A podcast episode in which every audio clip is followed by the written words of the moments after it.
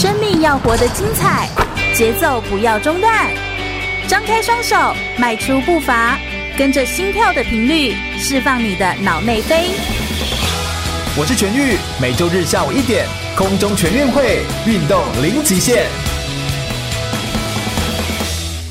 全国广播 FM 一六空中全运会，我是全玉，每周日下午一点到三点，在空中给你轻松好玩的运动讯息，还有体育圈内的大小事情。Hello，大家好，来到了空中全运会的节目现场，我是全玉。我们每个礼拜就要来跟大家分享很多体育相关的讯息哦。今天要跟大家聊什么呢？今天这一位我觉得非常的有意思，算是我在 NOA 就奥林匹克研讨会的时候认识的好伙伴，同时呢。他身份更是厉害，我非常的钦佩。就他是台湾第一位完成国际奥林匹克硕士学位的学生。国际奥林匹克硕士学位哦，国际奥林匹克学院，它其实是 IOC 认可的一个很重要的一个学院。那 IOC 就是国际奥林匹克委员会哦。那国际奥会，然后底下直属在教育这件事情上，奥林匹克教育有关的这个学院，它其实做非常多的教育推广。每年我们中华奥会也会推派。童男童女一名 哈，然后去到希腊雅典去，算是朝圣，去洗礼一下，去感受一下那种在。呃，希腊这个历史的体育的发源地的地方，重新感受到那个体育的魅力。那能够完成，就是成为台湾第一位完成国际奥林匹克硕士学位的学生，他其实要在那边待超过一年的时间。所以我觉得待那么长期的时间，他一定有更多在文化上面，还有对于历史考究，以及他们到底上了哪些国际的学位的课程。我觉得今天跟大家分享一下，同时还有一些非常有趣的资讯，包含譬如说未来如果你自己想要申请的话，有没有一些申请的管道跟一些。申请的方法，所以我们今天特别欢迎 Rudy 陈慧彤来到我们节目现场，欢迎慧彤，耶！全玉哥好，是。听众朋友大家好，Rudy 帮我们自我介绍一下，哎，我叫陈慧彤啊，可以叫我 Rudy。那我是国立嘉义大学教育系毕业，嗯，那研究所则是刚才全玉哥说的，啊，我是国际奥林匹克硕士学位毕业，嗯，简称 IOA，对，他是 IOA，那。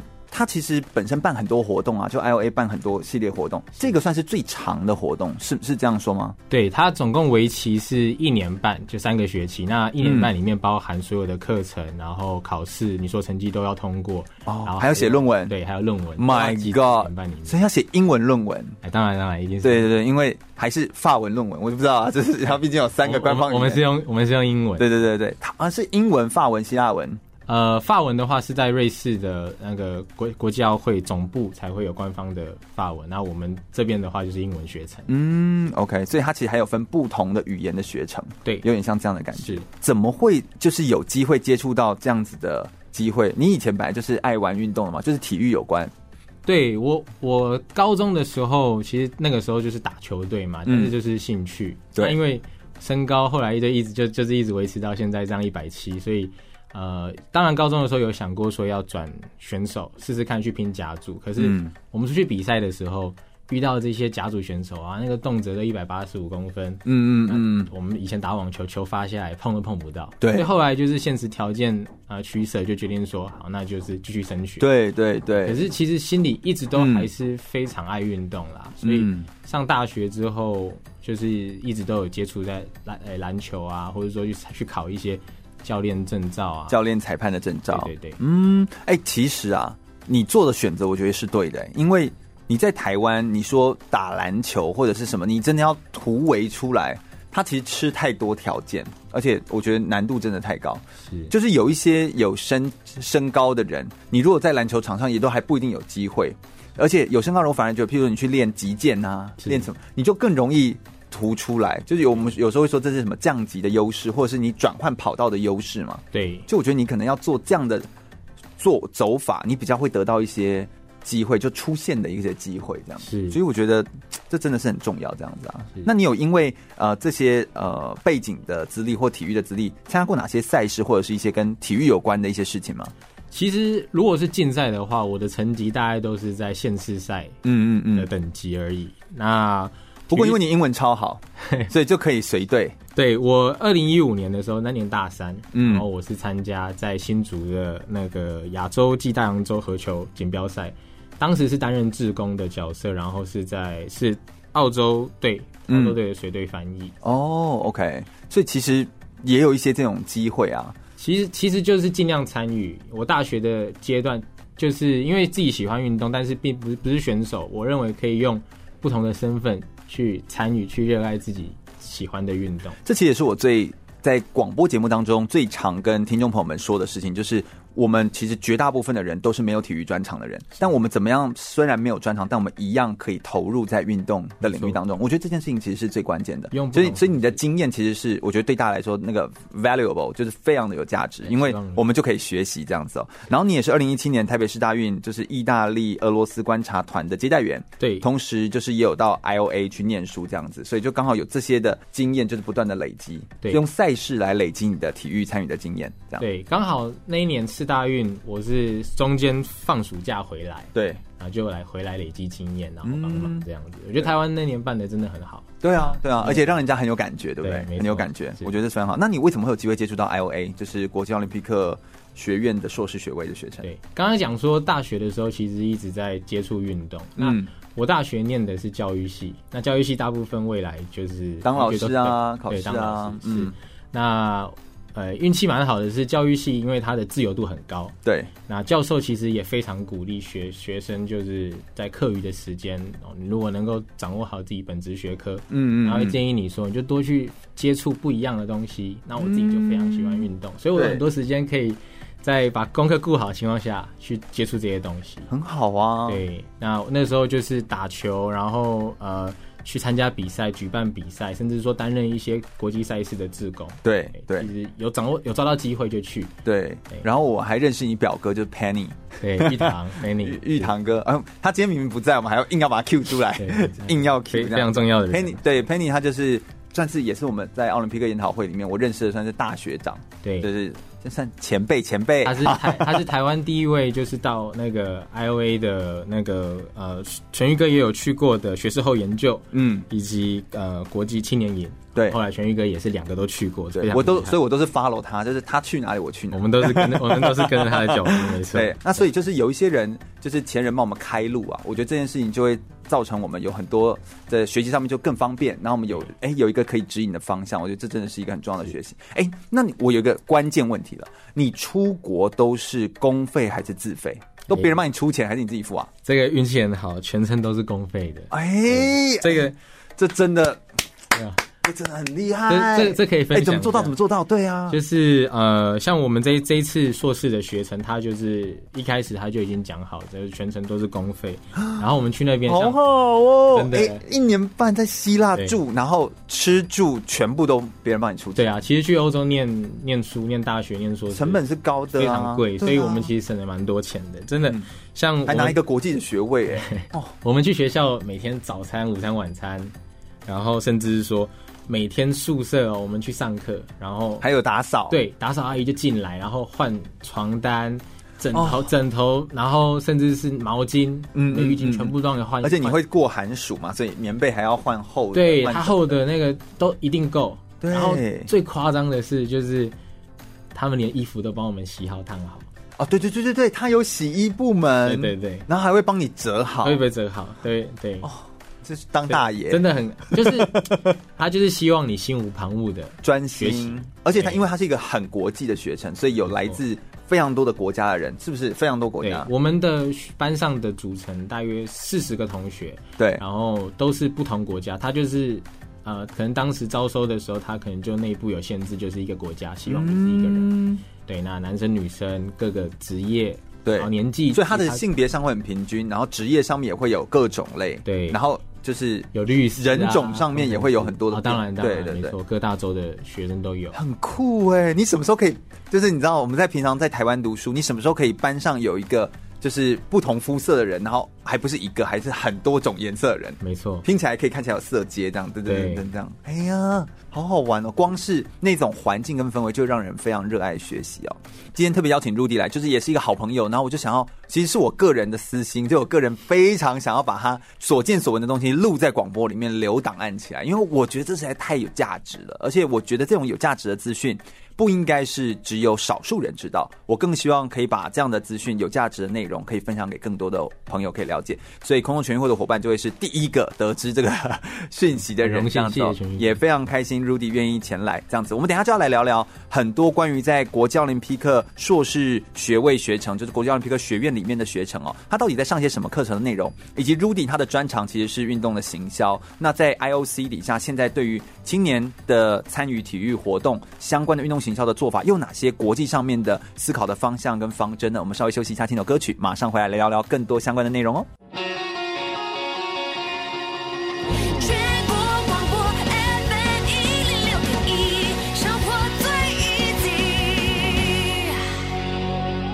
我是跆拳道奥运金牌，也是陈怡安手工皂创办人陈怡安。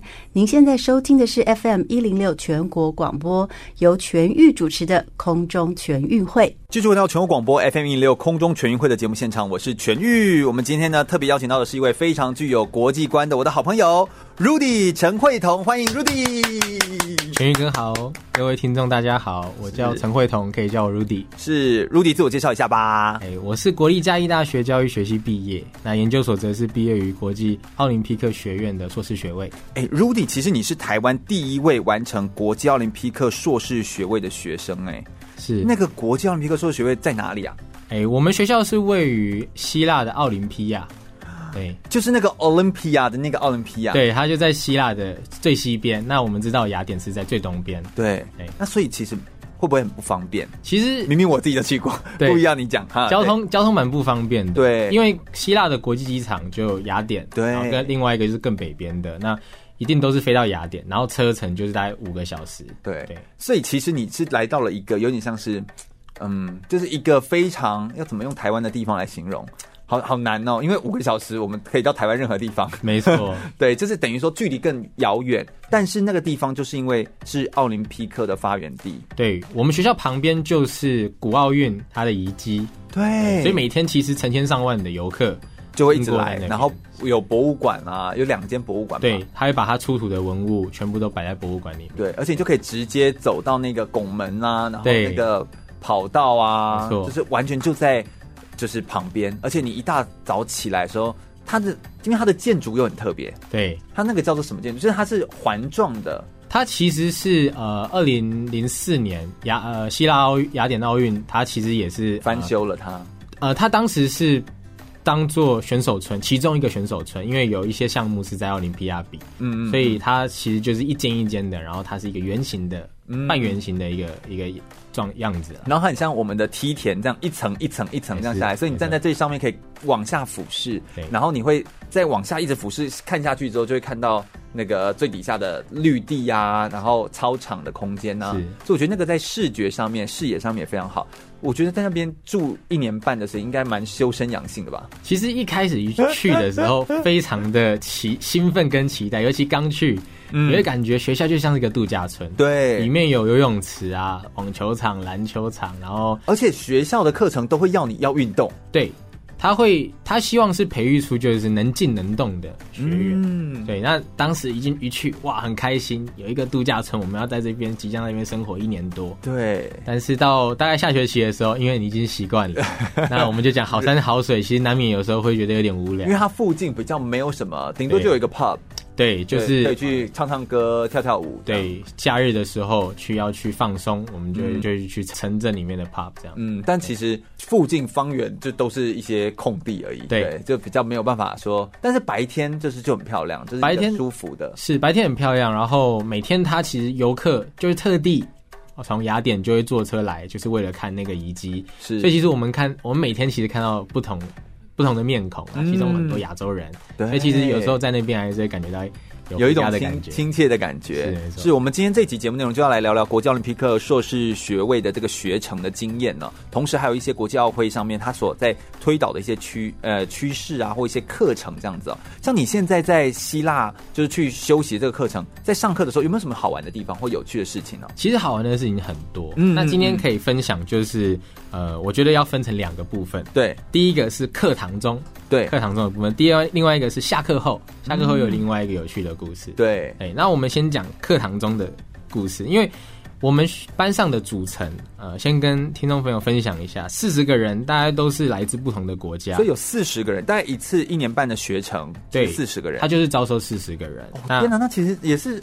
很难得可以进去耶，哎，对啦，就是因为还蛮多，后来听说真的还蛮多人去申请的，然后对啊，很运运气很好，人家愿意让我们有这个机会。也是够强吧，Rudy？没有，四十个人来自不同的国家，是那各个职业也都有，像我们有前奥运选手，然后有律师，有工程师，什么项目的奥运选手？他是标枪，对，哦、那也有强哦、呃，英超的足球员。天呐，其实也都有。那听说英超足球员是你室友，还是我室友？真的，我跟他非常好。你跟英超的足球选手是室友，身高一百九十一公分，好非常强哦。那我们两个刚好就是年纪最轻的那两位哦，就是年纪比较小的，比较年轻。哎，你的意思是说，那个硕士学程很有可能是已经是教授级的人来念了？其实大部分都是已经拿到对拿到 PhD 拿到博士学位的，拿到博士学位再回来都愿意回来再念。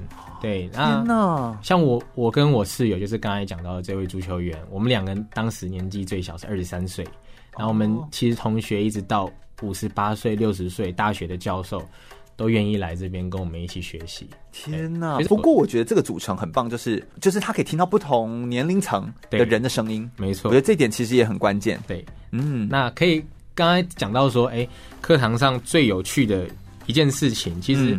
嗯呃，可以分享，就是刚开始我们去，呃，去上这个硕士学程的时候，我记得我们入学不是直接去学校，因为我们刚才讲，你要先到雅典，然后坐车。对。那中间坐车其实会经过很多古迹，甚至我们讲的卫城，然后卫城的博物馆，其实这些里面都有古奥运的一些痕迹在，所以我们都会去去学习。这教授会带着我们去导览，所以有点是那个学习，其实不是只在教室内，是会走到教室外的。对，一定要去教室外，尤其。像奥运这么样的一个呃有那么有活力的课程，其实，在教室内非常可惜。嗯，对。那在希腊这地方，刚好所有的文物我们都可以看到真品。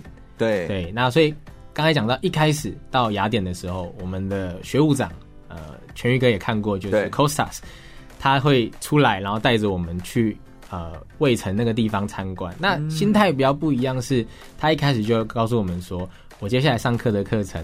都会是考试的内容，所以其实就很紧张，就已经不像是在 不是是在观光，对，你就必须要笔记本笔要拿出来开始抄了，然后要开始做做做一些笔记。那怎么考啊？考你哪个石头是什么人，这样吗？哎，他是考生申论题。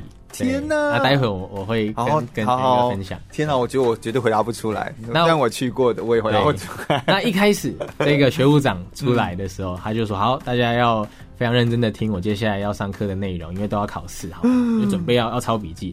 就他开始讲的时候，因为还有一些专有名词，再加上你根本没办法抄啊。对，重点是他的希腊口音其实非常的重。对对，我当时一个字都写不出来，因为我发现我听不太懂 Cosa 在讲什么。那其他人还频频点头。对，其他人就说 哦，这样频频点头，转过来哇，当时我就非常的紧张，就觉得说哇，我可能是这个棋班程度可能最差的。对，就非常沮丧。但说实在，我们亚洲学生，我们这样学出来，我们真的很容易在国际的这种会议的场合，会觉得自己好像不够好。对，会有点有种有，有一开始只要遇遇遇到一些挫折，对我们很容易会这样子。但其实他们也不见得听得懂吧？没错，就像全玉哥讲的，我后来我们晚上住饭店，对，回饭店的时候，我就真的忍不住，大家在自我介绍的时候，我就问大家说：“哎，今天早上教授在讨在讲讲这些课程的时候，大家都是听得懂？对，你们能听得懂吗？”就是每几乎每个人跟我说。呃，听不懂。然后我心想，那你们为什么要点头？害我，害我很紧张。对，但是后来我们就回房间，然后因为刚才讲到我的室友，他刚好就是希腊人，他是去英国，从小就到这就被英超曼联队的嗯嗯嗯球队去相中，对，从右队开始踢，然后他就对于他也会希腊文啊，他可以直接用希腊文问。对，他就是其实后来就我们很常就是他会帮我们做翻译。哦，其实刚好遇到他，我的室友是希腊人，非常的难得。但是他的英文，其实因为他是从他是受英国教英国教育的，所以他英文非常的标准，就是我们听得懂的那样子。对对对对对，那就是靠他的帮助，前几个礼拜就是请他帮我翻译，然后慢慢的把课程补回来。哦，天哪，我觉得好压力哦。所以如果真的今天观光的时候说是要考试，真的那个心态完全完全不一样。对对对，所以等于是在考听力啊，是不是？就是真的是听力，然后而且你还是要去了解这个。对这个这个语言上面的这个差异性，但口音，但是很有趣。我们讲口音这个事情，嗯，一样的这个教授就是 Cosa 教授，他是非常非常棒的一个教授。我们第三周还有他的课程，当时第三周准备要来的时候，我就开始又很紧张，我就跟我室友说：“我完蛋了，Kosa 又要来，一整个礼拜的课都是他，我完全听不懂，我难道又要靠你翻译？”结果第三周教授一来，他开始讲。我突然发现，我完全听得懂他在讲什么。为什么啊？我我我后来发现，我们在讲说适应这个 accent 口音的问题是能够训练的，因为我我我们刚才讲，我的同学都在那个环境底下。对，其实我的同学很多，呃，我们讲辛巴威，该不会有印度人吧？印度也有。那奈及利亚，对印度口音真的无法。其实我后来发现，印度的印度的英文。还是相对好理解的哦！天哪，比希腊还要好理解。对，那其实，在我们在这样子的环境下，其实可以马上训练你去适应各种不同国家的口音。哎、嗯欸，这真的很厉害。对，所以后来第三周，哇，我感觉就是听得懂，感觉功力大增，这样子，等级有上升，所以就突然就听得懂了。是是，对，所以现在现到现在为现到现在这样去国际上，如果人家用不同的口音跟你讲英文，其实。适应力都蛮好的，是。那除了教室内的之外，还有下课后的哦。对，下课后的就是我们的学校就像是一个大度假村，真的。对，所以其实你会，我去过，我保证它真的像度假村。那再加上希腊夏天的阳光这样子洒下来，哦，而且他们超喜欢下课后就是拿一个毛巾，对，然后就就是躺在游泳池旁边，一定要晒日光浴，对，是。然后就是那种阳光洒下，然后绿地，然后游泳池。然后在一个树荫旁边，然后有一个躺椅，对，就这样看着书，然后戴着墨镜。是，那很多同学，因为他们是从温带国家来的，其实那个希腊的阳光一洒下，对他们都非常难得，非常舒服。对，那像我们，而且希腊的地中海型气候，对，就是我觉得很宜人，真的，它的那个湿度跟那个，对，它不会觉得很像黏黏很黏，对对对对，说温度还是高，可是你会觉得很舒服，因为风一过来就其实就带走了。是，嗯，那像我们台湾学生去，我们因为刚刚讲到说。都要考试，所以我们就都在读书。没错，就是在都在读图书馆，然后在在宿舍里面就打报告、看书。那他们就会说，他们在干嘛？对，他们就会受不了。哎，他就冲进你的房间里面，然后就把你的笔电合起来，他跟你讲说：“你现在这样子读书，我们没有办法在外面专心的放松，所以会害到我们。没错，你要跟着我们一起出来，让我们一起享受这个时光。”哎、欸，真的很有意思，我喜欢这种文化的这种感觉。没错，其实到后来，我也我也渐渐的理解到，说这其实这样生活中的调试是非常重要的。嗯、是啊，是啊，是啊，我也我也可以完全同意，就是学习这件事情，它应该是一个舒服的、自在的，同时你是跟大家融合在一起的。对，我觉得这才是一个真正的学习。你都已经难得到希腊去了，有时候不见得是那个。争夺那个几分几分这件事情，好像更重要是交到这些朋友，然后可以享受那个学习的氛围，享受努力过后的愉悦感，或真的享受学习的乐趣跟喜悦。我觉得那其实才是学习真正的核心。是，是我们，我觉得我们有太多可以聊这样子。我们等一下来聊聊更多在国际奥林匹克学院当中的课程，以及他为什么要谈这些历史，或者是他们在运动行销上面有哪些不同的国际的视野跟角度跟看见呢？我们稍微休息一下，听首歌曲过后马上回来哟。全国广播 FM 一零六点一，生活最 easy。有意思的电台 FM 一零六全国广播，您现在收听的是全域主持的空中全运会，我是亚洲标枪纪录保持人郑兆春。继续回到全国广播 FM 一零六空中全运会的节目现场，我是全域。我们今天访谈到的呢是 Rudy 陈慧彤，他是台湾第一位完成国际奥林匹克硕士学位的学生哦。我们刚刚跟大家聊很多。关于国际奥林匹克学院，它所在的地点在希腊的奥林匹亚哦。那它在希腊的算是西边的这个位置哈，这样，在这个地方算是一个与世隔绝，但是它又是一个体育的发源地的地方，在那边地灵人杰哦，在来做学习一年半的时间的硕士学位的学程，我们来聆听他在里面的课程以及怎么样来做这样的学习跟未来的申请的管道。但你为什么当时会选择参加为期一年的奥林匹克的硕士学位啊？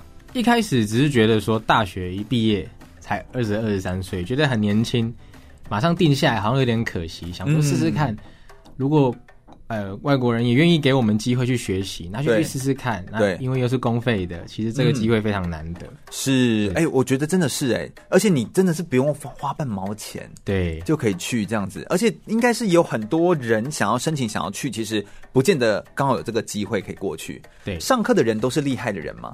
后来发现说这个学程真的很棒，嗯，就是我们各个同学真的都是各领域优秀的人才，嗯，佼佼者。对，那教授更厉害，我们我们教授都是从世界各国、嗯、那学校邀请来，然后就是为期一整个礼拜，因为他飞过来上完课，他就要哦就走了，哦，对，所以大概就一个礼拜的课程，所以他们他们其实也非常的乐意可以来到这里，因为这个整个班上的组成。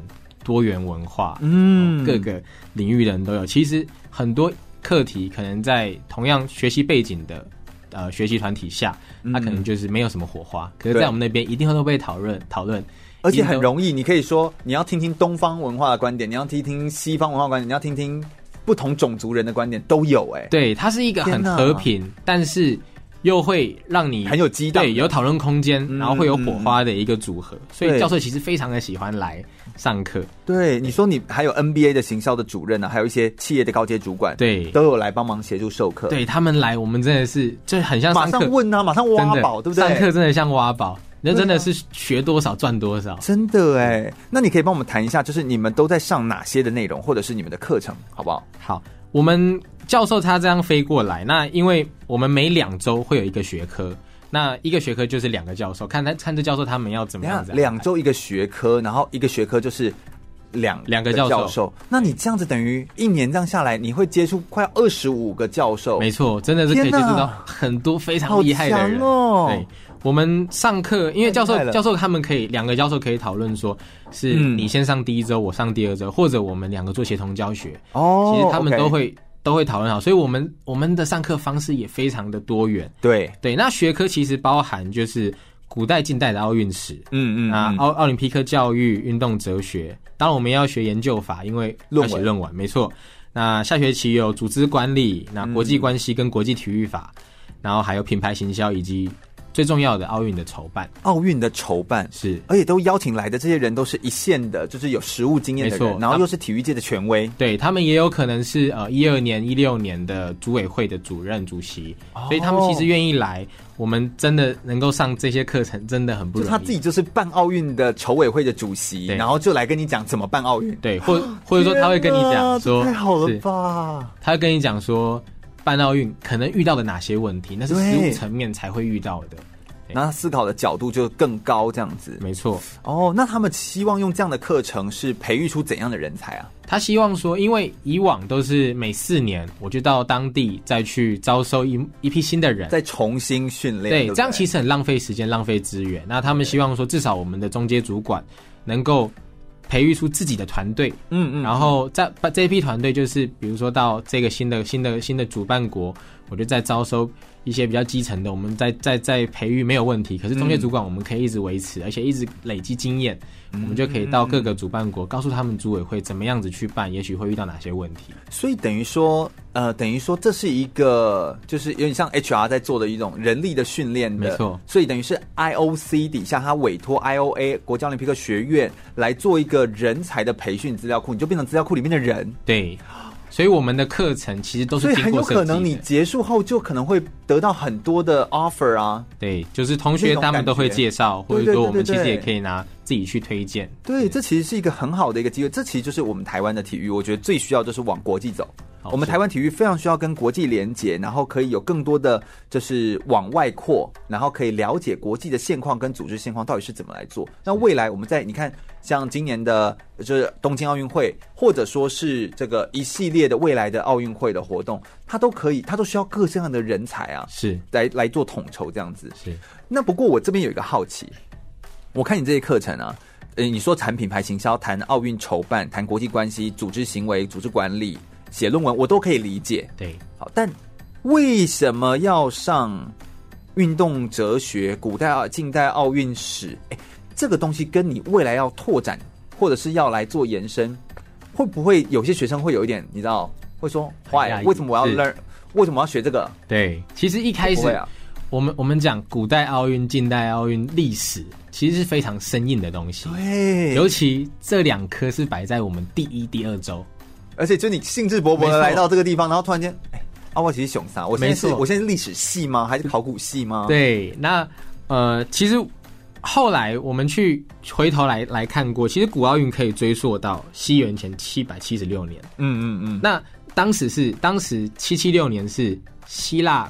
古古希腊时期，古希腊时期，我们他们崇拜的是宙斯，嗯、就是我们讲古希腊神话，对，宙斯、黑帝斯、波塞顿这样。但是，但是古古奥运是什么时候不见的？它是西元三九三年，没错，嗯、那是当时是罗马人统治，对，几乎统治整个欧洲，那包含希腊也被统治住。那罗马人他们信奉的是基督教，嗯，是古罗马正教。那当时就对他们来说，奥运就是一个异教徒的产物，对。所以在那个时候，因为历史的背景下，所以不见了。那为什么我们要学这些东西？其实一直到近代奥运是到一八九六年，嗯，才被复兴。这一整个历史的脉络，其实对国际奥会也希望说，透过这样子正统的历史来证明说，哦，自己的血统是纯正的。因为国际奥会它的它它的赛事就是奥运，夏季奥运、冬季奥运跟青年奥运。对对，那。这些比赛像呃 FISU 它就会有它的四大运，就是我们台湾办，那又是不同协会里面的不同赛事。嗯，那为了要不被取代，所以你必须要有一个很纯正的血统证证明说，哎，你是不可取代的。嗯，所以我们在学这些奥运的历史，一开始其实非常的生硬。对啊，对，我们还要去看，我们要去背呃荷马的荷马史诗，我们要背奥德赛。嗯，其实。那个都是考试的内容，但是不会有人会反对吗？还是说，呃，应该要这样说？我们学历史这件事情，我们当然知道见往知来嘛，见古至今。是，但是学这些的奥运的历史，它对于你在未来做组织行销，后来做那个呃，就是运动行销的规划。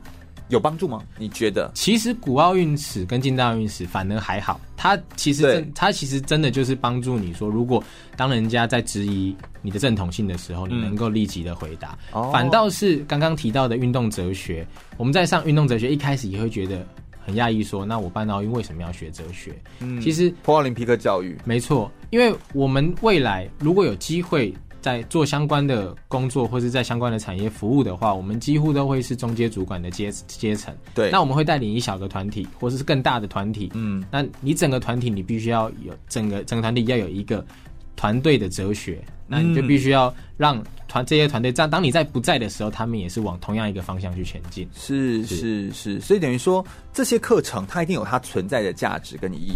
纵使比重不一样，但其实有的时候有些的存在，它比较像是一种身份。是，就是你能够上这个课，或你能够学这个课，是因为你有这样子的身份，是你可能才能够学到是那种感觉。但有一些课程跟的是比较技术跟方法。对，所以我其实个人我自己在做教育跟教学这件事情，或者在做运动的推广的时候。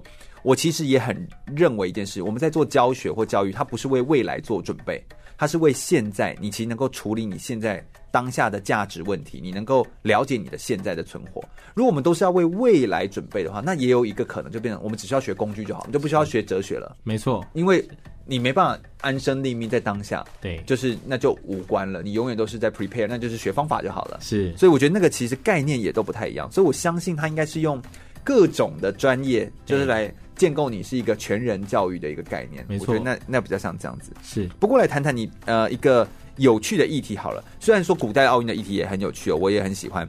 但是因为 Rudy 你的专业好像是硕士论文是写什么？我是写行销的，对，品牌行销。所以我觉得这好像是一个大家你知道现在很夯哎，对，品牌行销，然后来谈说现在你看国际奥会那么重视呃运动员的年轻化，然后这些行销手法怎么样可以跟青年来做结合，年轻人结合。哎，为什么国际奥会要这么推运动行销？而且听说 IOC 底下的组成的人员也很多都是你知道 marketing 的人。对，没错。其实我们还是要讲说，到现在国奥运已经是全世界最大的一个赛事，对，也可以说是品牌。看用什么角度去看。嗯嗯嗯。那 IOC 其实他也会重视说，我这个品牌有没有切中到消费者或是观众的口味。哦，oh, yeah. 对，所以你必须要用行销的角度来看的话，当然我们还要知道就是观众的组成。嗯，对。那我们像刚才讲到，呃，年呃观众年轻化，运动年轻化，其实这些年轻人就是未来的主要的客群。当然是，所以我们必须要了解他到底喜欢什么，未来的趋势在哪边。嗯，所以国际奥会他就有办了一个青年奥运，像现在就是冬季青年奥运在洛桑，嗯，正在举办。对对，那这个青年奥运其实收看的人相对奥运夏季奥运动就会少非常多。对，可是它其实有一点像是未来的运动员培养，嗯，以及未来的这些市场的调查，因为你来的。你会告诉我你喜欢什么东西？对，甚至说我可以在青年奥运办一些测试比赛，比如说像今年二零二零的三对三，嗯，篮球赛，篮球赛那也是以前奥运里面没有的。那它是最早是在那青年奥运办测试赛，结果回响不错，年轻人非常喜欢，嗯、那就 IOC 就决定，那我们就把它放进正式比赛里面。是是，我我有个疑问，就是这个感觉是。呃，运动一定要年轻化，就是让更多年轻人喜欢吗？还是说，其实用这些呃比较刺激性？因为你如果说要让年轻人喜欢，那势必就是一个你知道比较刺激性，把无聊的全部都删掉就好啦。对，他也可以直接大动作这样做啊，但他其实却又保留了某些，他一定有他的筛选的标准吧？是，其实年轻化只是在多增加一一个更年轻的客群而已。当然，最主要的还是大众。主流文化是对，那其实 IOC 它会，它其实它其实会把客群主要是以国家来区分，比如说像假设台湾，它就会做一个市场调查，说台湾最喜台湾人人口最喜欢看什么样的运动？对，比如台湾人喜欢篮球，那像夏季的篮球，比如说我们讲美国队的梦幻队，嗯，NBA 的球员，他们就是台湾。台湾人最喜欢收看的，所以当时只要 NBA 只要美国队一上去打对。美国队只要一上去打，啊，台湾的收视率就非常高，对，所以他就会针对每一个地区，说起来很商业性的，就他只要知道这个地区他爱这个，没错，我就喂给你这个口味的东西。对，那另外再从另外一个角度，就是这个运动的，我们讲运动人口，嗯，那运动人口其实。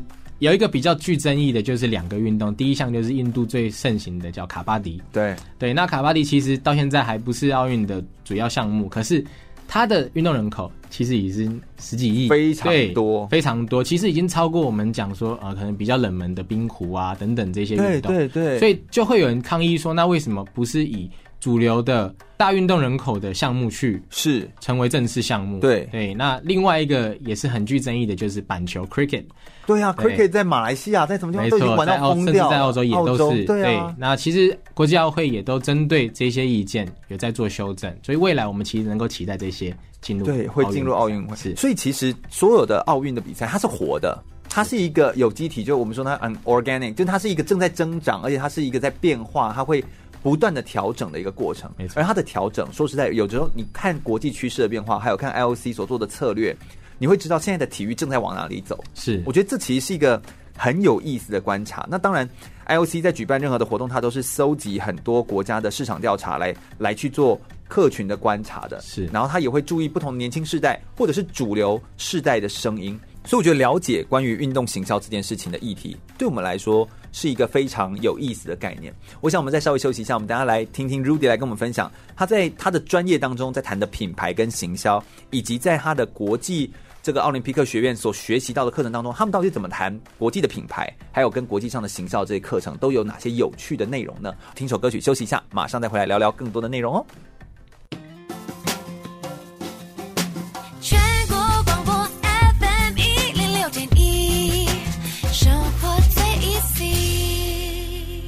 我是奥运游泳选手王新浩，您现在收听的是 FM 一零六全国广播，由全域主持的空中全运会。继续回到全国广播 FM 一零六空中全运会的节目现场，我是全域。第二个小时节目内容，我们要来聊聊的是国际奥林匹克学院的硕士学程，这个学程的经验。我们邀请到的是 Rudy 陈慧彤来到我们节目现场，欢迎 Rudy，耶、全玉哥好，各位听众朋友大家好，嗯，我叫陈慧彤，我是国立嘉义大学教育学系毕业。那研究所则是毕业于国际奥林匹克学院的硕士学位。是，呃，Rudy 是台湾第一位完成国际奥林匹克硕士学位学程的学生哦。那这个国际奥林匹克学院的学程，它其实每两个星期邀请两位教授来讲一个主题，然后为期一年半的左右的时间呢，还要写论文，然后要写出呃关于体育相关议题的报告。Rudy 的研究的主题的专业，呃，你的专业是什么？我大学的时候是教育，对，但是后来。硕士的时候，我把自己的专业转成行销，嗯就多学一个专长啦。是，然后而且你的运动行销就刚好是一手的认识，比如说 NBA 的这个运动行销赛事筹办的人员，就你们直接去访谈这些资料，然后去得到这些一手的消息跟讯息。所以，我们现在马上就要来问一下关于品牌行销哦，就是尤其是体育上面的，有没有一些关于就你学到一些有趣的这个课程内容？对我，我想分享的是国际奥会，它其实大家会会去会去想说，国际奥会它的赞助商。对，对我们国际奥会其实它有一个叫做 IOC 的 Top Program，嗯，这 program 其实是为了要保护说所有官方的赞助商它的权益跟品牌价值。哦，你指的权益是什么？因为赞助商他来赞助他，他必然是想要曝光，对，或者是说赚钱啊，，对，或者是说自己的品牌跟奥运五环做结合。嗯嗯，对，那嗯国际奥会他为了保护这些人，他其实也有限量，就是总共目前是十四个官方赞助，就赞助品牌对 top 也不会再多，也不会再少。那这十四个的曝光率、曝光时间，它也会保障是一样的。对对，那也不会说变成说，呃，你品牌谁出的钱最多，我就收谁。那这就不是一个正正正正确可以保护他们品牌权益，或者是奥运自己五环的品牌这样子。嗯，所以他就是 top sponsor，有点像是他就挖了十四个洞，对，然后这四个洞就是看哪个品牌要就来抢，没错。然后你付一样的权利金或费用就这样就进来，对就卡位。你如果继续一直付，就一直会是你。对对，他那是一笔不少的钱。他不一定是用钱，其实大部分的时候，他是希望是你提供等值的服务或者是器材等等，或是你的产品，对，是我们奥运用得到的。嗯对，所以他会是呃会去就比如挑说计分计时系统的器材，没错或者说是呃吃的喝的，或者说是呃信用卡，或者说是金流，或者是什么运算，没错，类似像这样子。他会去挑说尽量不要有重复的领域，嗯重复领域的品牌。毕竟你也希望说你来这边就是这个领域只有你这个品牌是官方赞助，嗯所以他也会保障。那大家应该是挤破头想去才对啊，哎是吗？其实当然最这几年，当奥运已经变成是世界最大的赛事的时候，其实大家只是抢挤破头。但是我想讲一个故事，就是大概在一九二零年代的时候，嗯，呃，当时当时才刚起来，没错，国际奥会才想要正想要把奥运推出去，嗯，那当时其实会找很多呃知名的品牌大厂，对，就问他们说，你们要不要当我们的 sponsor？嗯，可是当时其实大家不愿意，因为大家看不到这个东西。就觉得你是谁呀？没错，而且当就像我们现在有一个路跑，然后就说你要不要当我们 top sponsor？对感觉，其实当时的情况不如现在，嗯所以一开始、呃，国际奥会找了很多。那其中我们就讲到刚才讲到信用卡的品牌，嗯，那信用卡有分呃 V 牌，嗯或者是我们讲 M 牌这几个比较大的。那当时在二零年代的时候，M 牌是全世界市占率最高最高的，没错。那呃，国际奥会的行销人员就就找找到 M 牌，然后就告诉说啊。我们这边有一个计划，然后你只要提供这样子这样子的金额，我们就让你当当我们的赞助商。对，没错然后我们会给你有等值的露出时间等等。对，那当时 M 牌因为它的市占率非常高，其实他也不需要，他也不需要，他也觉得说，哎，那我的信用卡跟你的运动比赛到底有什么样直接的关系？哦，所以后来他们就拒绝了。对那一样的，一样的那个 offer，国际奥会就找到 V 牌。对，V 牌马上就接受了，对他马上接受了这个 offer。国际奥会也非常呃非常有创意的帮他们设计了一个行销的手法，就是如果你来买奥运的门票，你只有两种，你只有两个选择方式一对，一个是付现金，另外就是用 V 牌的信用卡。哦，对，所以其实当然欸欸而且它等于从一九二零，你说二几嘛，对，到现在都是他哎、没错，他没有离开过哎、百年了，对。好夸张、哦。所以其实当然没有直接的证据显示说。他是因为这样壮大的，对，会你因你因为是国际奥奥奥会的 top sponsor 而壮大，可是我相信这样子的行销手法其实是非常成功的。嗯，而且成不成功，用一个最简单的指标就可以知道，就他一百年没有离开，没错，这其实就是一个最最成功的一个指标啊，就他中间经历了两次世界大战都没有离开，对，就是大概是这种感觉，对，所以他愿意持续的呃跟奥运连接，那我觉得那就是强强联手，品牌之间的连接，品牌现在很重视这样子，没错，因为品牌背后的价值其实是非常难估计的，因为它是我们讲无形的，嗯，而且这个价值可能一夕之间。水涨船高，也有可能突然。那很多人就会说行销很空啊，没错，他们都喜欢用“空”这个词来讲。没错，那词应该是有点贬义吧，对不对？其实他会花很多时间去保护品牌自己本身的价值。所以我们刚刚讲说，我们其实有一个部门，他专门在做一件事情，就是在转播奥运的时候，对，他必须要紧盯着世界各地的转播荧幕。为什么？因为也许这一些不是官方赞助商的人，他会走进去，透过观众哦，我懂你意思，带自己的啊品牌对到摄影机前面去秀。嗯，可是这样子会间接的影响到这些 top sponsor，他们毕竟他们有付钱，而你没有，对但是他们的权利。没错，你会在你你会在镜头前面展示你的曝光度，但是同时你也让人家人家付了钱就没有达到你这样子的要求，所以我们这个部门就会。特别来针对这样子的呃宣传或行销手法来做一些取缔。哦，我懂你意思。哎、欸，所以而且那个取缔应该就很严重，对，会给比较高额的罚金。对，当下证据就会马上录下来，嗯，然后法务部门就会采取行动。天哪！所以，所以我觉得这真的是一个。非常非常重要的，这是环环相扣，没错，而且所有东西都联动在一起。你刚才说，在关于这个 top sponsor，还有关于一些品牌上面，还有一个东西是周边的，就是奥运的收入这件事情。对，诶，全玉哥认为，大部分奥运的收入来源是哪？是哪些？我们如果以办赛会来说，大家就一定会觉得是门票吧。对，其实奥运的门票很贵，然后又要你看二零二零年东京奥运会的门票多贵就有多贵，那是天价欸，真的。但是其实我们在办奥运的时候啊，有一个统计，就是办奥运主要的收入来源，嗯，百分之七十三，也就是占最大的，对，是转播权，嗯，转播转播的权利金。那百分之十八就是官方的赞助，就是我们刚才讲 Top Sponsor Program，嗯。那剩下的百分之九才是我们讲的门票啊、周边商品等等的。对对，对，所以其实门票虽然这么贵，其实那个真的都比起转播的权利金或是这些品牌的价值，真的相较之下就少少很多。真的哦，哎，这真的是差很多哎。七十三的是转播权，到现在都是吗？这个是呃呃 IOC 现在官方的官到到官网上都可以看到的数字。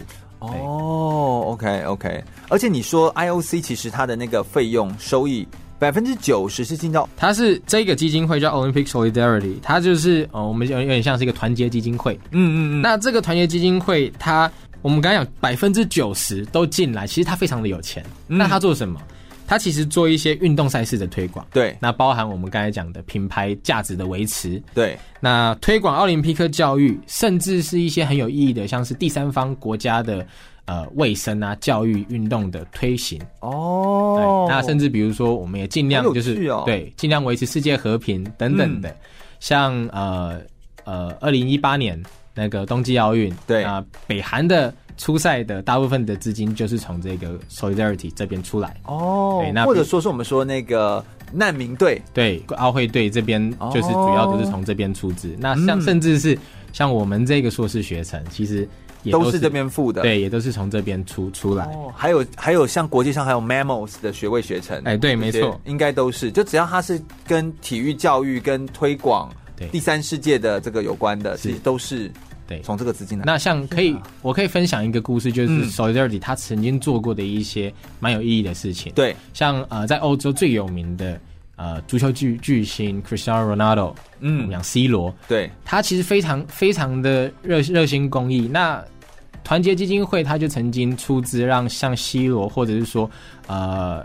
贝克汉这样子有名的足球、嗯、足球明星，到比如说呃，可能非洲一些相对于比较贫穷的国家，对，那可能呃卫卫生环境也比较条件也比较差，那他就会飞到那里，然后带着当地的小孩子一起踢足球，嗯，踢完他们可能会一起用餐，哦，对，那用餐的时候哦，这些选手就会告诉你说，来，我们用餐前要干嘛？要先洗手。哦，就是用他们的形象，没错，因为我们讲说，呃，IOC 有一个这个这个行销的方针，就是 Olympic athletes as role models，就是我们希望这些选手他就是一个偶像，一个 role model，对，他是一个他是一个我们值得学习追随的对象，对，对，那可以推动整个世界他的呃卫生教育的进步。是，哎，我觉得这件事情很重要，而且我觉得在台湾目前的体育缺的就是一个 model。对，就是我觉得台湾的目前体育，我们目前可以提到的人，就是像已经像是杨传广这个时代的人了。但是新时代的我们在体育圈到底有没有值得追随的人？有没有一个偶像、一个典范、一个可以变成一个形象的一个样子，而不是只是运动场上有名，对，而是一个他整体形象是可以做到这个样子。我觉得这是目前台湾很可以再往前是的地方。其实 IOC 这几年他非常的重视，因为我们刚才讲到的很多东西，它都跟赛事比较没有关系。对，那 IOC 重视了什么？因为因为赛事其实已经非常成熟，嗯，各世界单项协会其实也都办得非常厉害。那 IOC 要告诉大家的是，Behind the Games，在比赛以外。休赛期间、训练期间，或者是说选手自己本身他的品德修养，这些都是我们现在观众大家所重视的，是对，也是 IOC 大家所大家正正在大力提倡的。嗯，没有错，我觉得这点是非常重要的观念。卸下体育的光环之后，我们还拥有的价值是什么？那才是真正的价值。稍微休息一下，听首歌曲，等下马上回来聊聊更多相关的议题哦。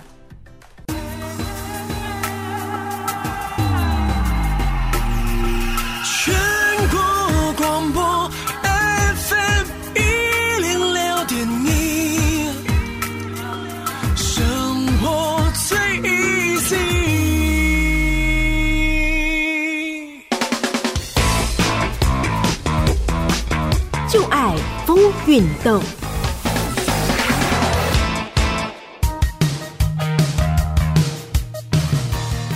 简称奥运会的奥林匹克运动会起源于古希腊，是一个兼具运动与宗教性的聚会。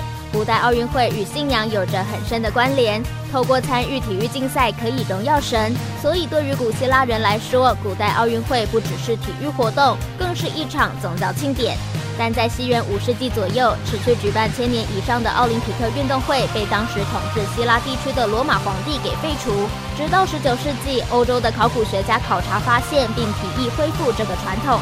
在各方人士努力筹备下，西元一八九六年在雅典才举行了第一届现代奥林匹克运动会，并设立未来每四年举办一次。历届的奥运会也会调整体育项目，并开创新的传统。例如有奥运选手村的出现，让各国选手在参赛期间居住交流，以及将奥运会分成冬夏两季，彼此相隔两年举办。举办项目各有不同，而且举办国有权利选办一些运动项目。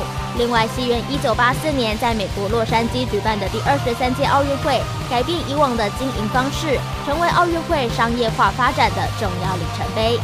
从一八九六年的第一届现代奥运会到二零一六年在巴西里约举办的第三十一届奥运会，参加的国家从十四个增加到两百零七个，奥运会俨然成为现在国际上最主要的综合性运动会。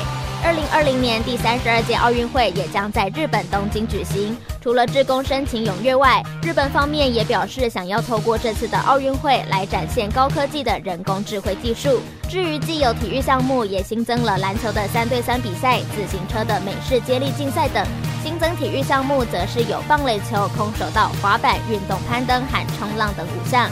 现在的奥运会经历多次蜕变，发展越趋成熟，不止成为全球体育界的盛事，更是国际和平与友谊竞赛的象征。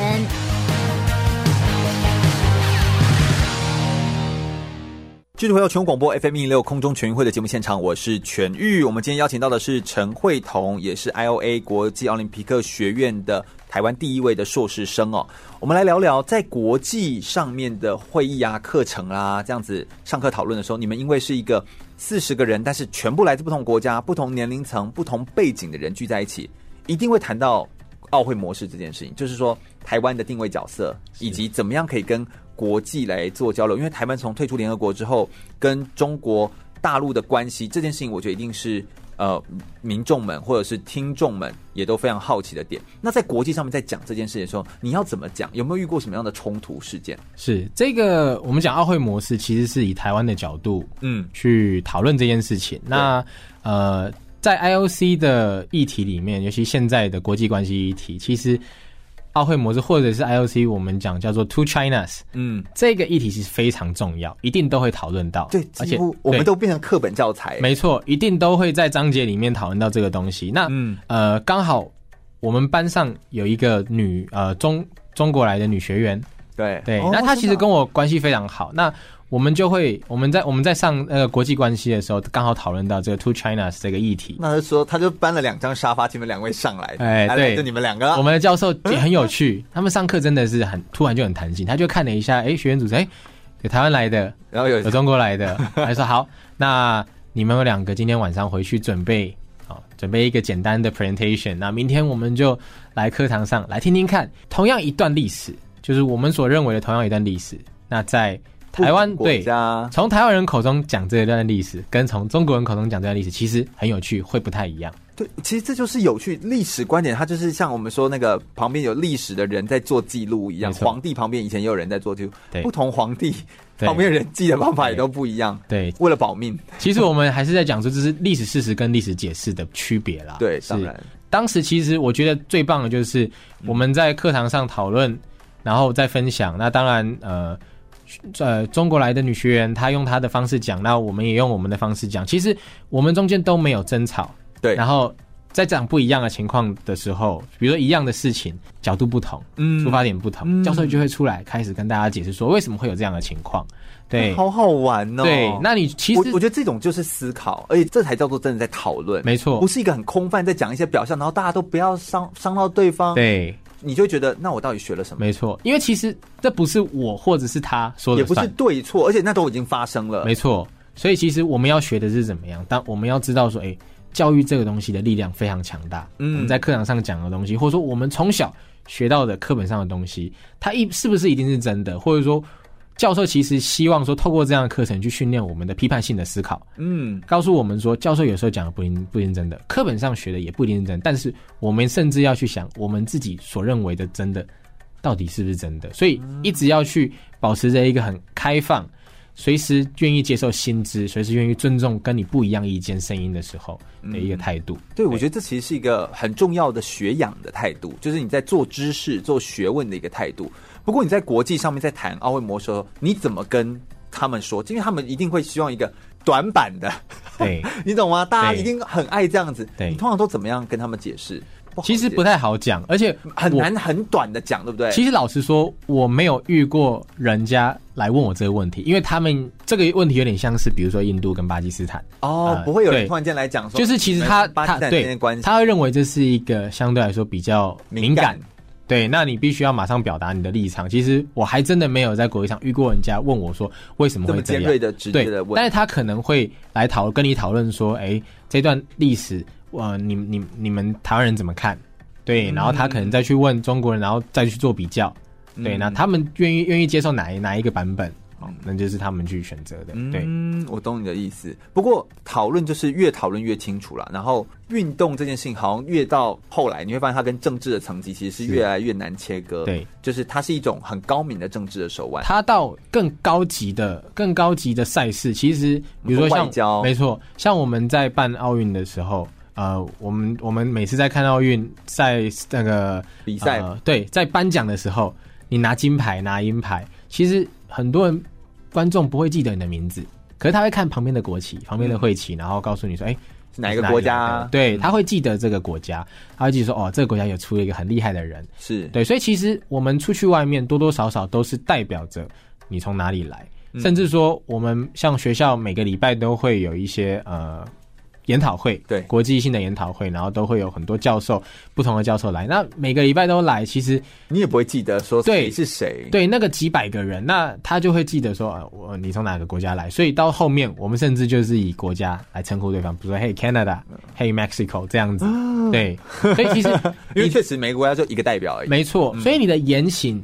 代表的是国家，你都会影响到人家对这个国家的印象。所以我们很常说，在一个赛事当中，在看的时候，赛事不是只有你个体而已，它其实也关关乎到国家。所以，我们为什么赛事的包装里面有一个 ritual，就是那个仪式化的环节。是仪式化，它会把你整个事情放大。是，所以你的整个东西端到台面上的时候，你不是你，你是代表整个国家，甚至像我们在开研讨会，你就是代表整个，就是台湾的，就是奥林匹克有关的主题的人。是。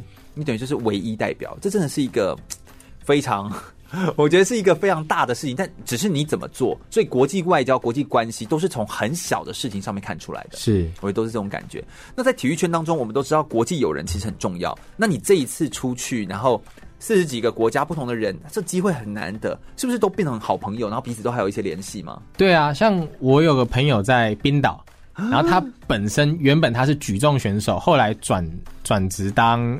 地呃导游，冰岛导游，因为冰岛旅行也非常的盛行，非常盛行。对，那他就跟我讲，因为我们关系非常好，然后他虽然已经四十几岁了，可是我们就像朋友玩在一起。嗯嗯嗯，他就告诉我说，我跟他说，在台湾，我们很多人的梦想是到冰岛看极光。对啊，是他说。那个有什么好看？从我家出来就有了。我说我那我一定要找一次机会去拜访你，顺便看极光。那因为现在的科技非常发达，他说哦，前一个礼拜你就上网查，下个礼拜会不会有？那个都非常准。嗯，就机票买了。他说就定了就去了。没错，他说在 Iceland，you always have a home。哦，你永远一个家在那边。对，就等于说你在国际上面交了几个朋友，你在国际就有几个落脚处。真的，光我光是要去把他们这样拜访一遍，我可能就。世界就玩一圈了。像我这呃，我二零一八年去那个 postgraduate，我也是，我就看到，因为我们班是三十五个人，对，也是各个国家。我现在就是印度、西班牙，对啊，都有都有地方可以住，这样，这种感觉真的很棒，真的很棒，很国际化。你的室友还是英超的，就是选手，对，是不是？你去英超以后可以去看，然后就会有比赛有门票啊？因为他他很他很有趣，他是从小。然后在希腊长大，那因为希腊他们有英英超有有在希腊设一个幼队，然后就从小跟着这样子一直踢，然后到处巡回去比赛。嗯嗯，结果运气不好，对他来说不好，就是他在十八岁那年身高长到一百九十公分，太高。对，一百九十公分以足球员来说，因为他本身的位置是是中锋，他不是守门员，所以长到一百九十公分，他就教练就跟他讨论说，那你要不要转守门员？可是因为到到十八岁的时候，其实你要面临一个抉择，就是你要不要转职。进军职业，就你要不要继续？对，或者是升学？那他爸爸当时就告诉他说，他认为他爸爸，他爸爸应该也就是懂这个体育的人。对，他爸爸刚好呃是希腊最大报社，当时是报社的社长，所以其实他对于国际赛事其实的那个视野是非常好的。哦，对，他就建议说他的儿子呃呃因因为现实条件的情况。我建议你继续升学，因为你可以用不同的方式去贡献，而且你有一个参与的角度。没错，嗯、所以到十八岁之后，他就没有转职进呃英超的职业队。是，不过他有这样子的背景之后，他就开始读书，才会在学生上认识你。对，你们提出来的观点一定跟一般人很不一样，很不很不一样，因为我们尤其是他，他是他是选手出身，对，几乎是已经半只脚踏入职业圈，嗯，所以他看得出来说，当运动员要什么？对，这些运动员，他是投入了。他这辈子所有，然后就就为了那一两个礼拜，或者说那个两次每隔四年的一次的比赛，其实对他们来说，他们所的牺牲不真的不是我们一般没有没有参与过、没有担任过选手的，对，可以去理解的。确实是，确实是。所以我觉得运动员身上他其实是有值得我们学习跟了解到的特质，但是你有没有花心力去了解他？没错，你就可以更知道。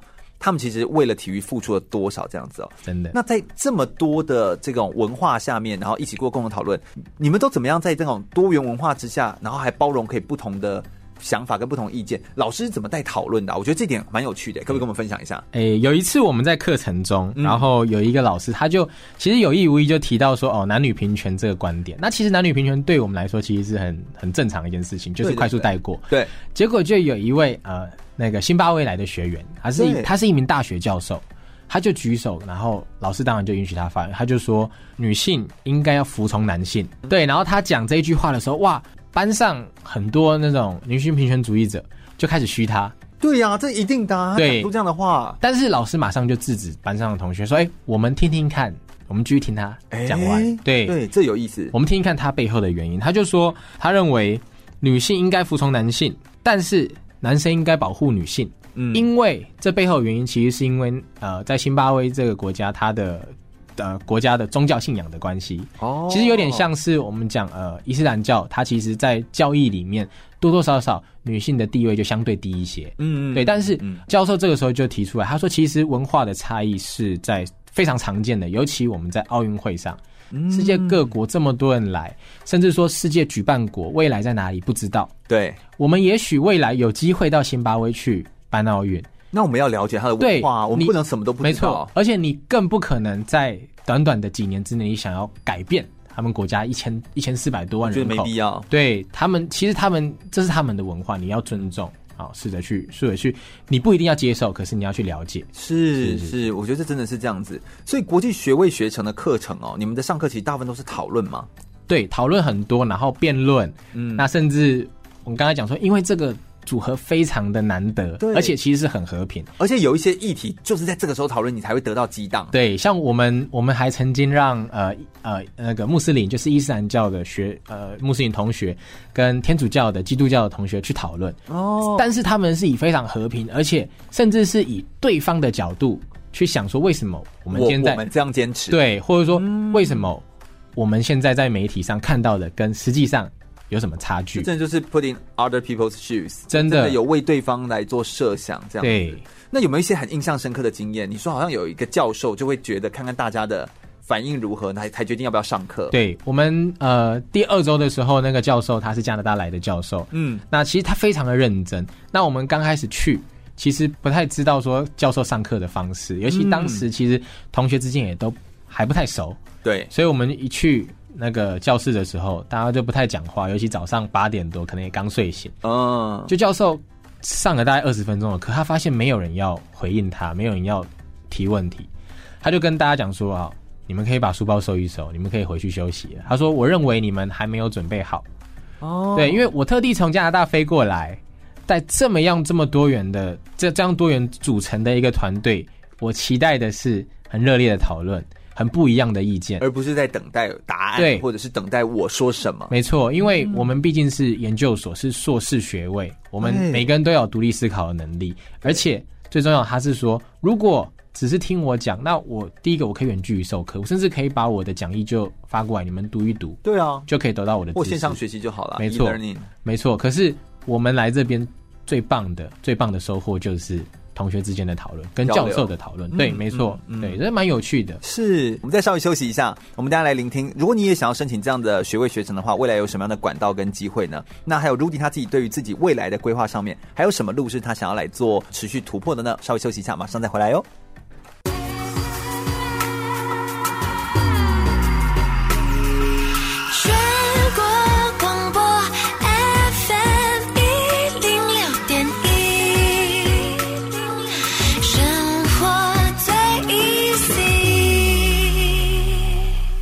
我是亚运短跑选手叶守博。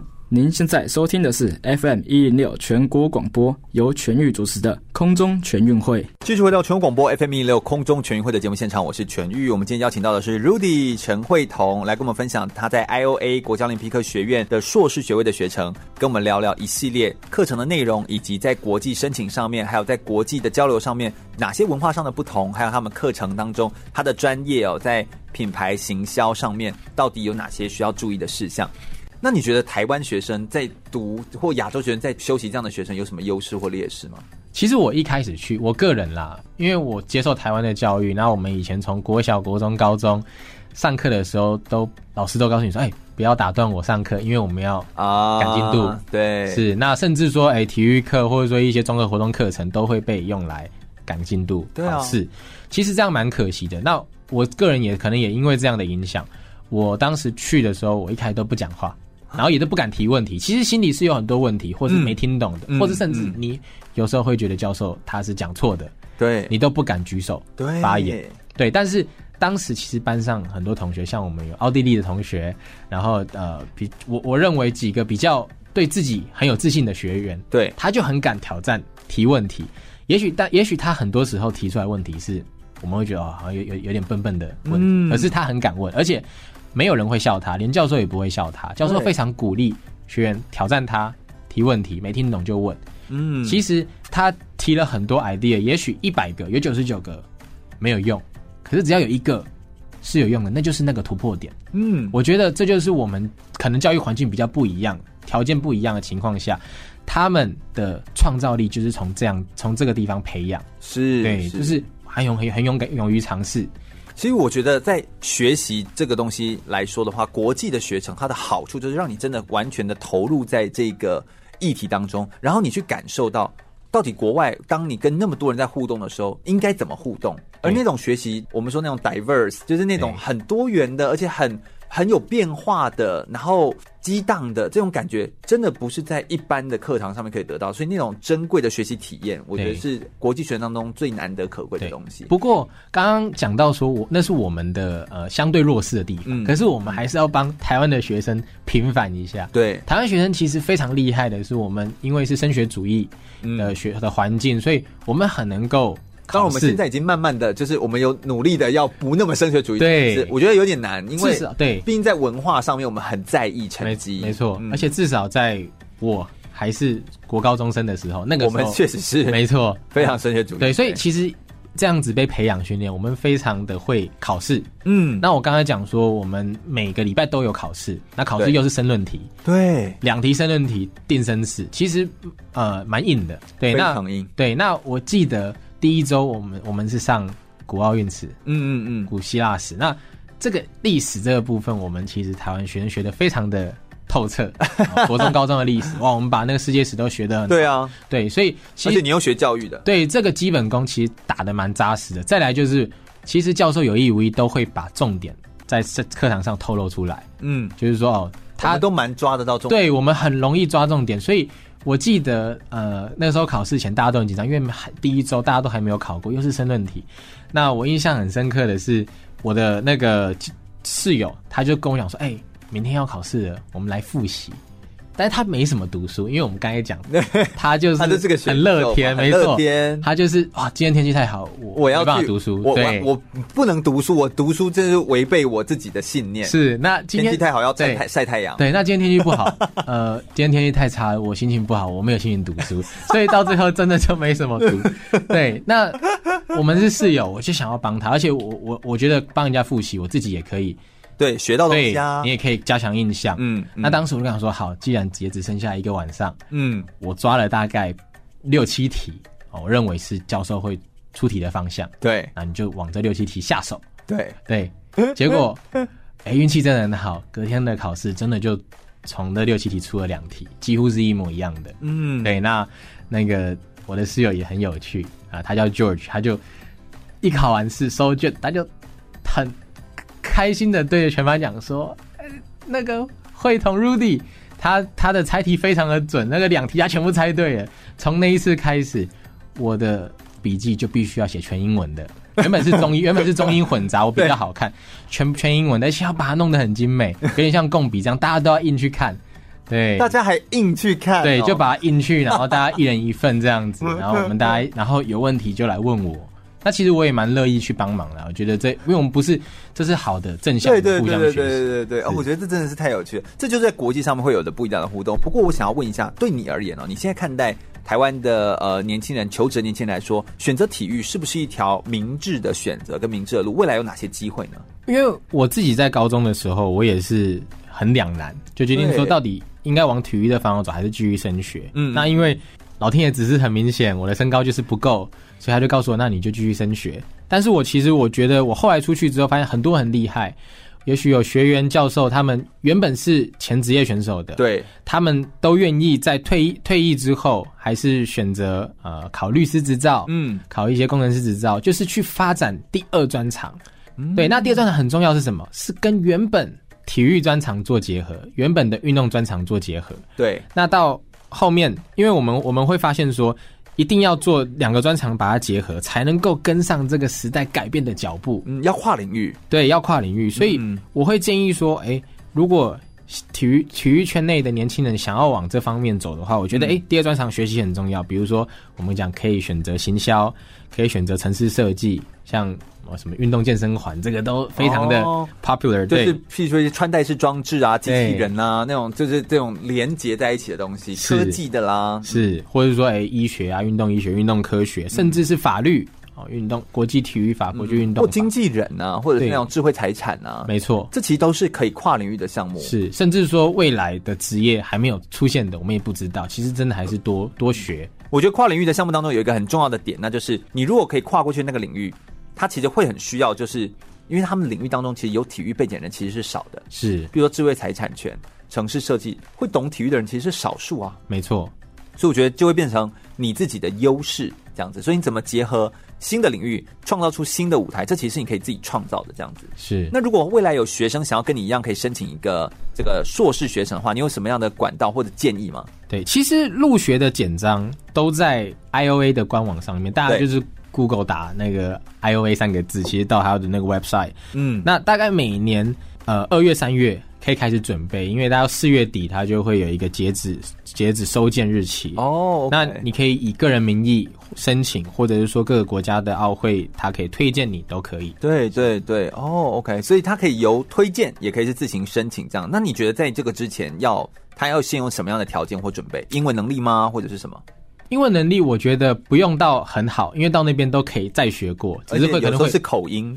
对，这好像你没办法学。没错，所以其实到那边。我们都要重新再学习，其实永远都不够。那呃，可以先准备的就是，如果您是在校生的话，会建议你说把在校成绩先保持好。对，因为未来会转一个叫做 GPA，就是你在申请欧洲呃对研究所的时候，对会会有 GPA。那这个是基本功，因为我们讲每年成千上万的人去丢这个履历，那他一开始一定是把 GPA 好的留下来，留下来。对，所以这个基本的把它。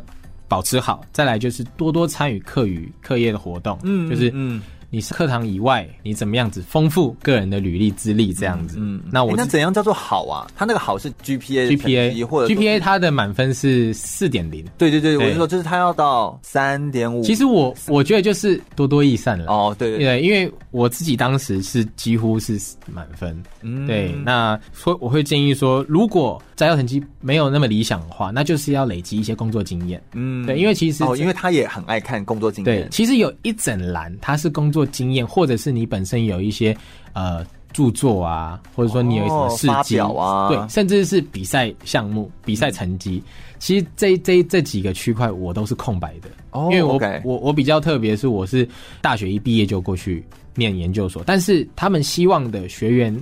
尽量都是有工作经验，有工作经验。你实际在工作场合，你才会知道说你要来这边研究什么东西，你缺乏什么，嗯、你需要什么样的专业知识。对，所以这才是研究所本来的目的。嗯，对。嗯、所以呃，这些其他履历来说，我会建议就是尽量让他看起来你这个人做什么像什么。对，这个很重要，我觉得这很重要，我觉得这很重要。是做什么像什么，然后在每个领域当中，你有投入的，其实都是把它做好做满。我觉得这件事情就是很关键。不过，因为你个人本身英文非常的好哎，而且你又对体育有非常大的热忱，所以你是在生涯规划上是很早就知道会往这边走，或者是你做了你自己是做了什么准备？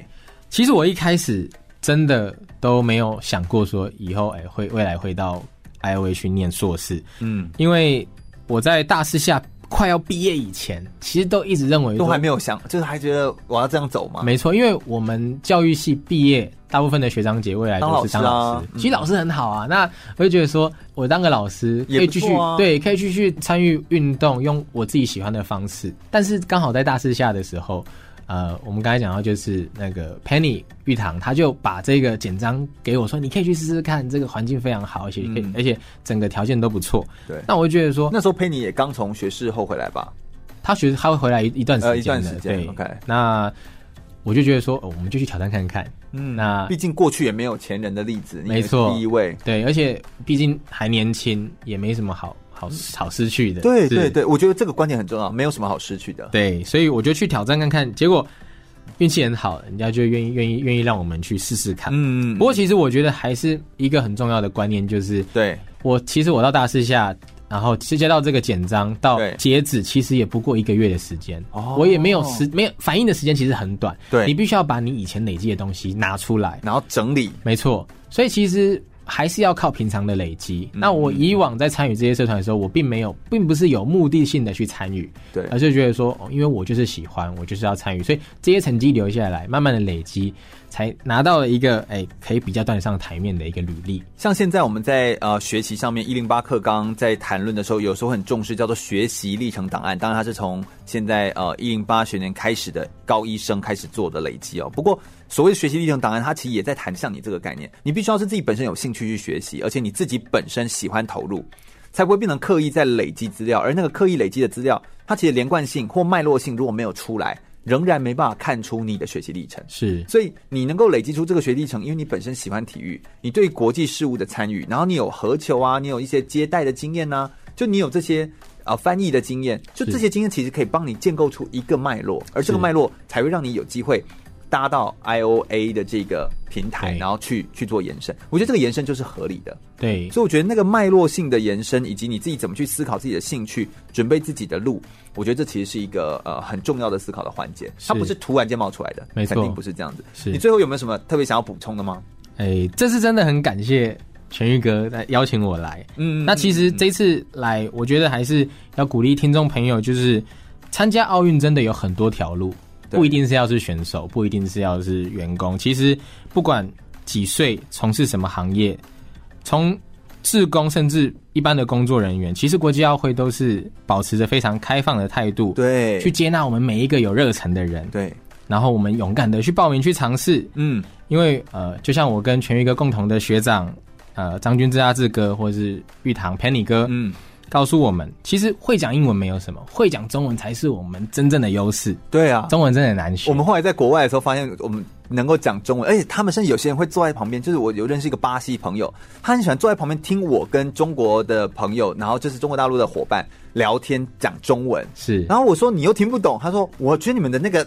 声音，对，就是他觉得那个 melody，就是他觉得那个音调，他觉得很。很美，他就说那这一定是个美丽的语言，是对，所以所以其实这其实是我们最大有魅力的地方。对啊，所以我觉得真的是要有自信的站出去。嗯嗯，其实真的有很多机会跟舞台等着我们。是，我觉得体育带给我很大的改变，就是那个不可预测性。我有太多的机会都是从体育来的。我们也希望可以把这些的讯息跟机会分享给热爱体育的朋友们，也希望你们会喜欢，也可以透过体育帮助你连接出更多的可能性。今天非常感谢 Rudy 来到我们节目现场，跟大家做这么多的分享。空中全运会是一档专门在介绍体育运动选手或者是运动生命故事的一个文教类的体育节目，我们透过广播的放送，让大家可以透过声音来了解一个运动员的生命的历程，以及他们所经历的故事，以及我们也会分享一些国际上面的体育相关的议题，给大家更多的打开视野的机会。如果大家对于空中全会的节目内容有兴趣的话，欢迎可以上脸书来搜寻“空中全运会”，注意“全”是一个草，这个安全的“全”哦。空中全运会，我们每周日的下午一点到三点在空中等你喽，拜拜。